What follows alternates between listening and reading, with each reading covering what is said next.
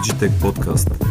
Вие слушате подкаста за нови технологии на Българското национално радио.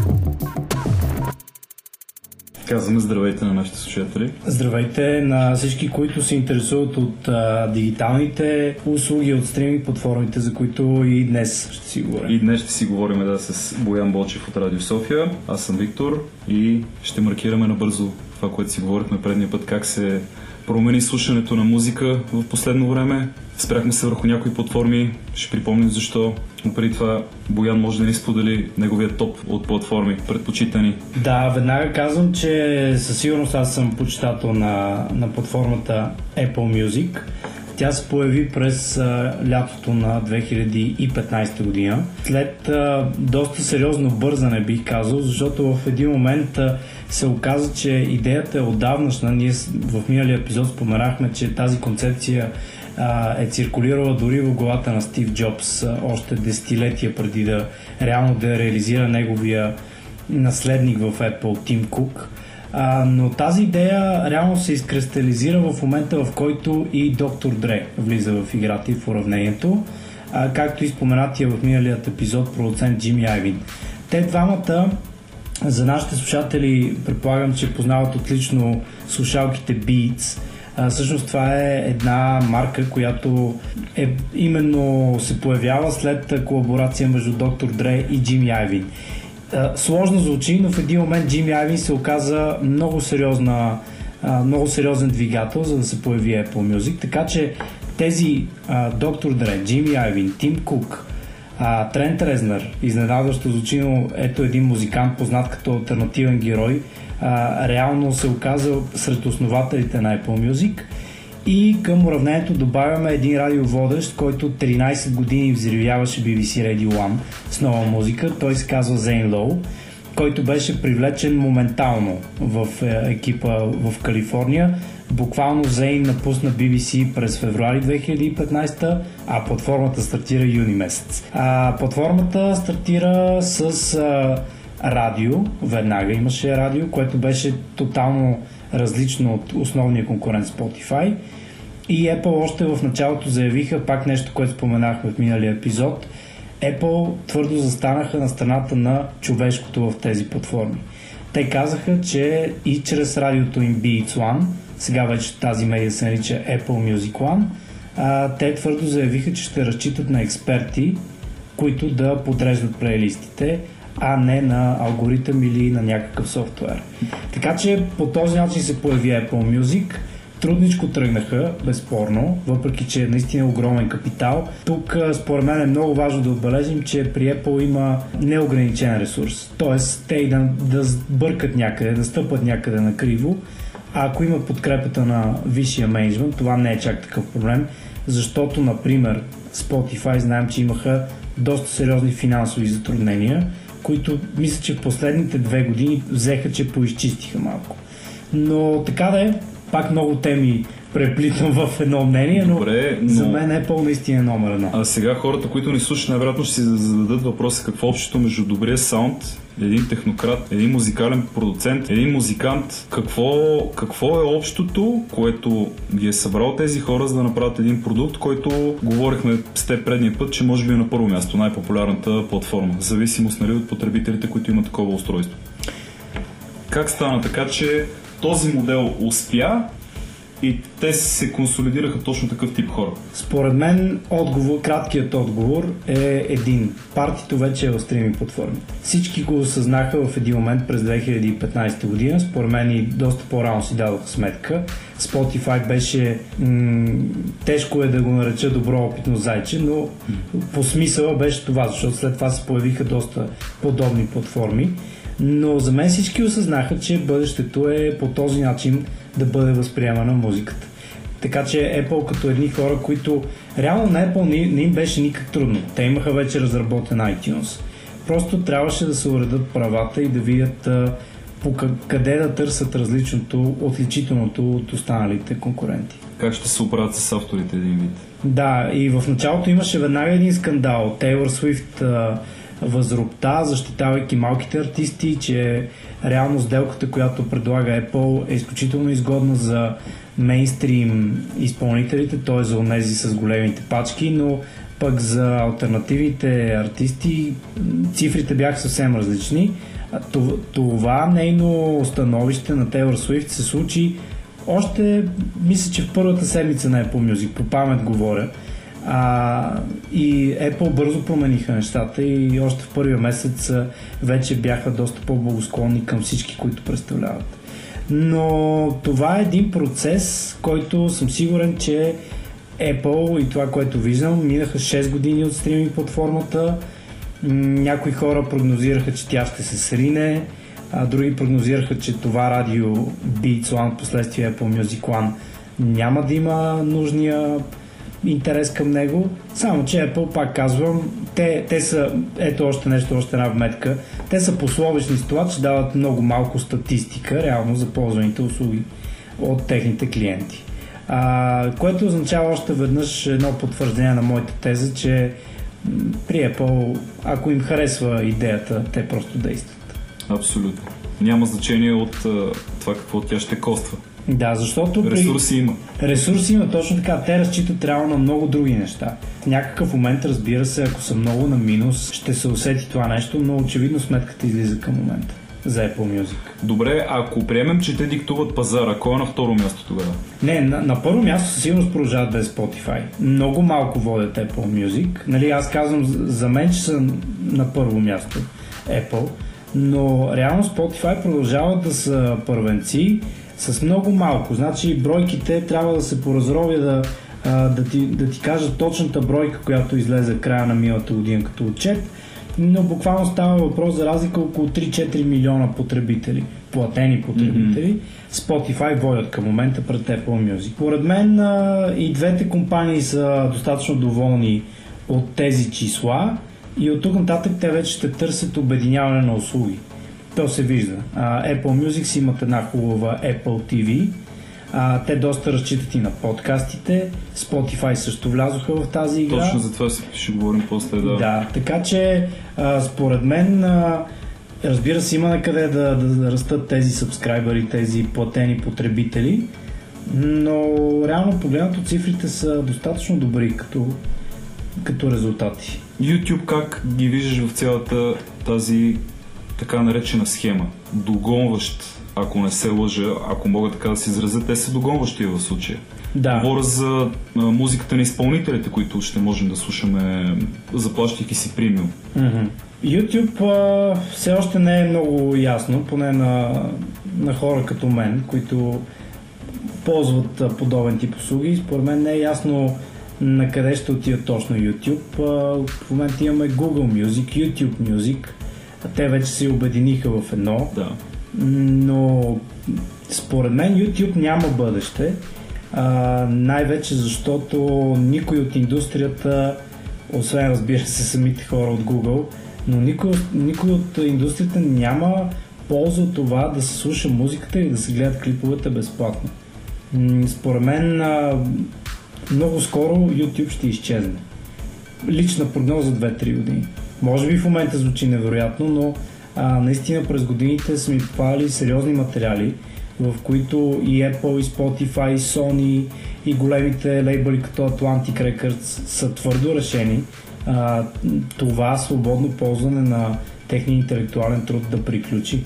Така че и според мен Google се опитват да направят този преход към както ти казваш, премиум услуга. Музиката да е само платена, докато клиповете да са официално, официалният клип да не кореспондира с един албум, който да можеш да го слушаш последователно целия, без да си плащаш mm-hmm. за това, че си взел албум. Това трябва да поясним, че от това се опитва да се отърват да. YouTube. Да. Защото в момента безплатно можеш да си направиш една плейлиста с, с музиката, която си е качил някакъв човек. Просто ти ще изчакаш рекламите, колкото и да те дразнат да, в край, но наистина Google и въобще YouTube трябва да измислят някакъв по-добър вариант и за артистите, и за лейбълите. И за рекламодателите. Да, абсолютно. Тъй като те диктуват пазара при видеорекламата, тези телевизионни, ако, видеоспотове, ако трябва да бъда по-точен, те са позиционирани точно между песните, между клиповете на изпълнителите, тогава, когато ние не сме си платили премиум. Ако стане тази прогноза,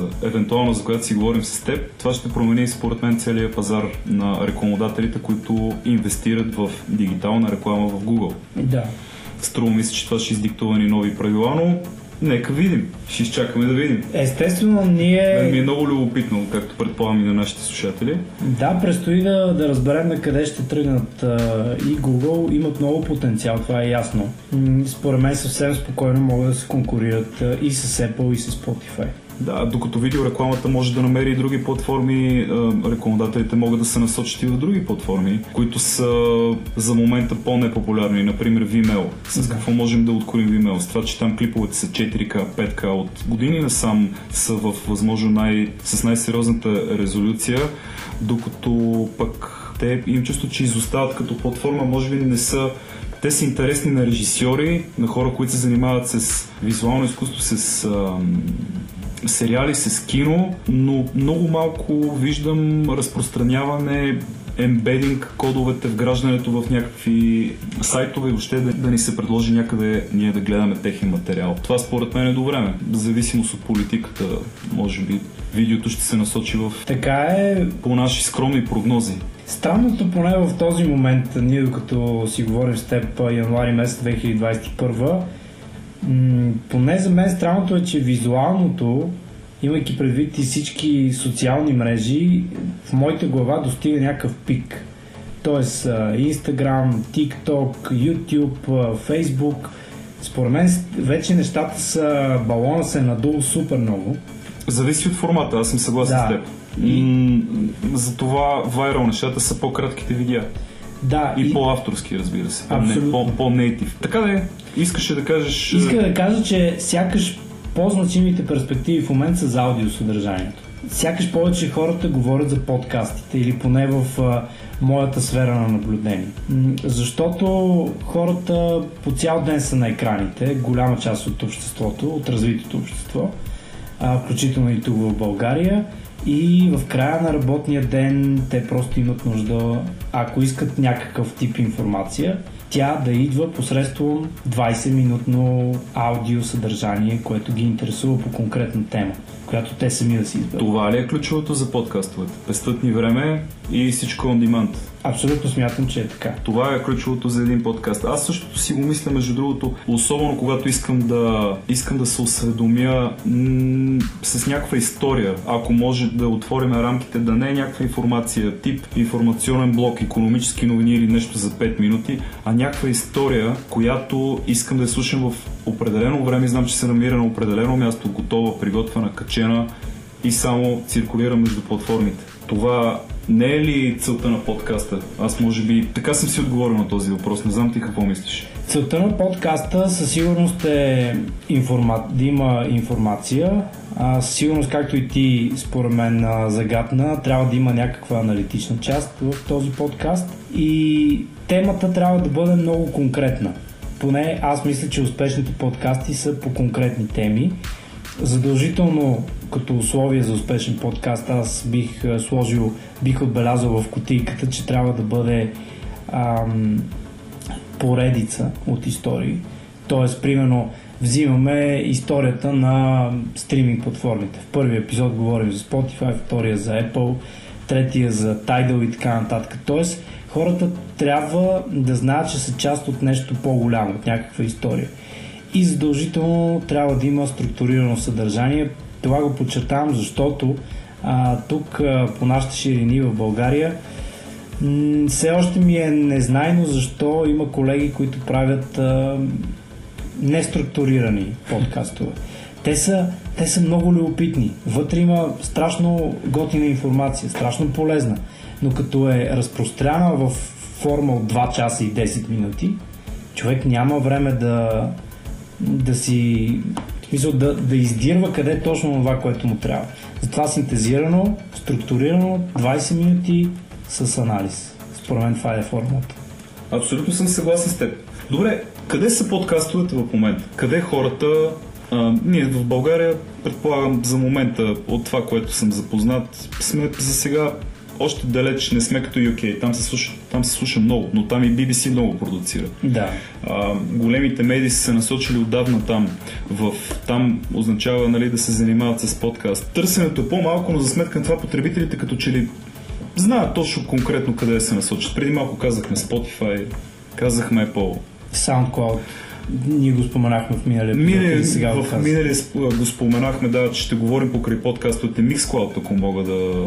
Мисля, че по същия начин. Да, но виж, реално погледнато, подкастът е там, където там, той може да бъде навсякъде. Това е интересно, че повечето хора, дори, как да кажа, лаиците, без да ги обиждам, не професионалистите, когато решат, че искат да направят такова аудиосъдържание, ето, примерно, ще дам пример. Лили Гелева, много готин артист, актьор, реши да си направи един подкаст за щастието. Той се казва, той се казва Свободно падане. И тя какво направи, както между, друг, между прочим и много други хора, те през една специална платформа, те са няколко, които предлагат такава услуга, качва си Звукът? звука и оттам нататък избира от един списък, в Да. който ги има общо взето най-популярните подкастите на Google, На Apple. на Apple, Spotify, въобще има ги на всичките места. Така че, общо взето, ако ползваш една такава услуга, оттам нататък е без значение а, в коя точно платформа си позиционирам. Сега аз а, си признавам, че не съм виждал статистика българските слушатели на подкасти, коя платформа предпочитат. Вероятно те се насочват повече към Spotify. Към Spotify към, а, и към Apple Podcast. Ето, да. Това, са, това са наблюденията и това всъщност също е на база устройство и потребителски интерфейс, доколкото следвам някаква логика. Ами да, сега потребителски интерфейс, аз бих казал, че и Apple и Spotify са тотално идентични. И при двете може да си връщаш назад до 10-15 секунди, при двете имаш описания и при двете можеш да зададеш така наречения таймер, т.е. след 10 минути да спре това, което слушаш. Според мен са идентични, като качество на звука не мисля, че има някаква огромна разлика, пък и не мисля, че хората търсят специално в подкаста. Стига да, да се чува, да, да не е дразнещо и, и най-вече да е смислено. То е един, то е един хубав разговор, в който слушателя е трета, четвърта страна. Точно в този ред на мисли трябва да кажем в момента на хората, които ни слушат, че спокойно в коментарите могат да ни задават въпроси и могат да кажат какво мислят, какво искат да чуят следващия път, да се абонират за нашия канал и да ни кажат кое харесват и кое не харесват в информацията, която получават от нас. Много набързо, само като за последно, пропуснахме два продукта, Tidal и Deezer. Излизаме от темата с подкастовете, за да, да те попитам, тези платформи могат ли да догонят Spotify? Могат ли да догонят продукт, продукта на Apple? Какво представляват тези продукти? Сега аз за Deezer не бих могъл много да, да влизам в детайли, може ти там да, да разкажеш малко повече, но според, първо на, на първият ти въпрос, който зададе, според мен категорично не. Тези две платформи не могат да се справят с темпото на Apple и Spotify. А, могат да ги настигнат, но в никакъв случай според мен не могат да ги изравнят, пък камо ли да ги изравнят, включително слагаме а, в числото на Apple, Spotify и Google, за които ти спомена. А, Tidal, ние го казахме в миналия епизод, са специфична платформа, те държат на ценителите, те предлагат високо качество музика, те все още играят една, според мен, разгадана игра с ексклюзивността. Защо казвам разгадана? Защото в началото Apple и Spotify също играеха тази фигура в партията шах. И в един момент осъзнаха, че тази ексклюзивност не им дава кой знае колко.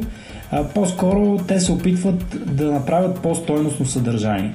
Докато Tidal продължават да разчитат на ексклюзивност и ако трябва да бъда честен, те играят с хора като Jay-Z и Beyoncé, които така иначе са част от собствениците на Tidal. И разпознаваеми личности, разбира се, защото чисто маркетингово трябва продукта да бъде атрактивен. Да, но самият артист, един голям артист, няма изгода да бъде само в една платформа, неговото творчество. Представи си, ето сега очакваме нов албум от Дрейк след 3-4 месеца. То е ясно, че най-вече работи с Spotify, те си имат едни договорки, за които той търпи критики. Но представи си, че Дрейк каже, ми новия ми албум ще го има само в Tidal. Ами той така зачерква над 200 милиона потребители. Е, най-вероятно това ще бъде само един маркетингов ход. И то за определен период И то за определен период от време, колкото да да елементът на изненадата може би да бъде постигнат и да премерят статистиката. Да не забравяме, че, че статистиката е най-важното нещо, що се касае до маркетинг и продажби. Да, последно само за Tidal, нещо, което сега ми хрумна в, така, в главата. Tidal, както и всеки един продукт на стриминг платформите, може би трябва наистина да търси а, разнообразно съдържание. Тоест, примерно Amazon сега сещам, че правят много готини документални поредици, включително и на спортна тематика. Те влизат примерно зад кадър на тренировъчния процес на големи футболни клубове в Англия и постигат изключителен голям успех. Много хора се абонират за услугата Amazon, включително и с а, а, музикалната платформа. Така че Tidal могат да търсят според мен ексклюзивност, но по този начин. Примерно да покажат как се подготвя за турне Бионсе, да направят някакъв сериал, някаква Бекстейдж. бекстейдж кадри. А също Amazon знаем, че много играят и с техните смарт продукти, тип Alexa, нали, тяхната колона. А, и, и оттам също си привличат а, към тяхната стриминг услуга още потребители. Така че според мен Tidal и, и там, натам ще се обърнат към по-нестандартни решения. Защото да вървят по стъпките на Spotify и Apple и останалите, мисля, че вече са закъснели малко. Вече, си, вече са оттъпкани тези пътеки, както Да. се казва. А за Deezer ти какво можеш да добавиш? Защото аз признавам си не съм добре. Френската платформа Deezer според мен изостава в сравнение с Spotify заради броя изпълнители и албумите, които има, но пък разполага с лесна навигация. Както при YouTube избираме и добавяме предпочитаната музика като изпълнители, като плюс мога да кажа, че има избор на настройка на частоти слушане, така наречения bitrate. Като минус мога да отбележа липсата на информация при сърч на самия артист, тогава когато искаме да видим годината на издаване на албума. Аз ти благодаря, защото беше доста изчерпателен. Двамата с теб сме меломани. Нормално е да ни направят впечатление ни определени неща, които искаме да, да чуят хората, които всъщност ако ви харесва а, ако ви харесва този подкаст, напишете ни го в, в коментар, напишете ни какво искате да чуете, какво харесвате, абонирайте се. Абс, Достатъчно. абсолютно е достатъчно. Наистина смятам, че а, хората с времето ще си избират една от тези платформи, но в крайна сметка, ако присъстваш на 4-5 от тях, ти си в играта. Оттам нататък а, трябва да мислиш как наистина да привличаш слушатели. Да, никога да не се задоволяваш с идеята аз съм на най-важните места. Според мен трябва да се експериментира, защото пазар е динамичен и се променя. Благодаря ти, Аз също ти благодаря ви. Боян Бочев. Напишете ни какво искате да чуете и ще го чуете. Digitech Podcast. Ако искате да чуете всички епизоди на Digitech Podcast, потърсете BNR Podcasts в Spotify, SoundCloud, Google и Apple Podcasts. До скоро!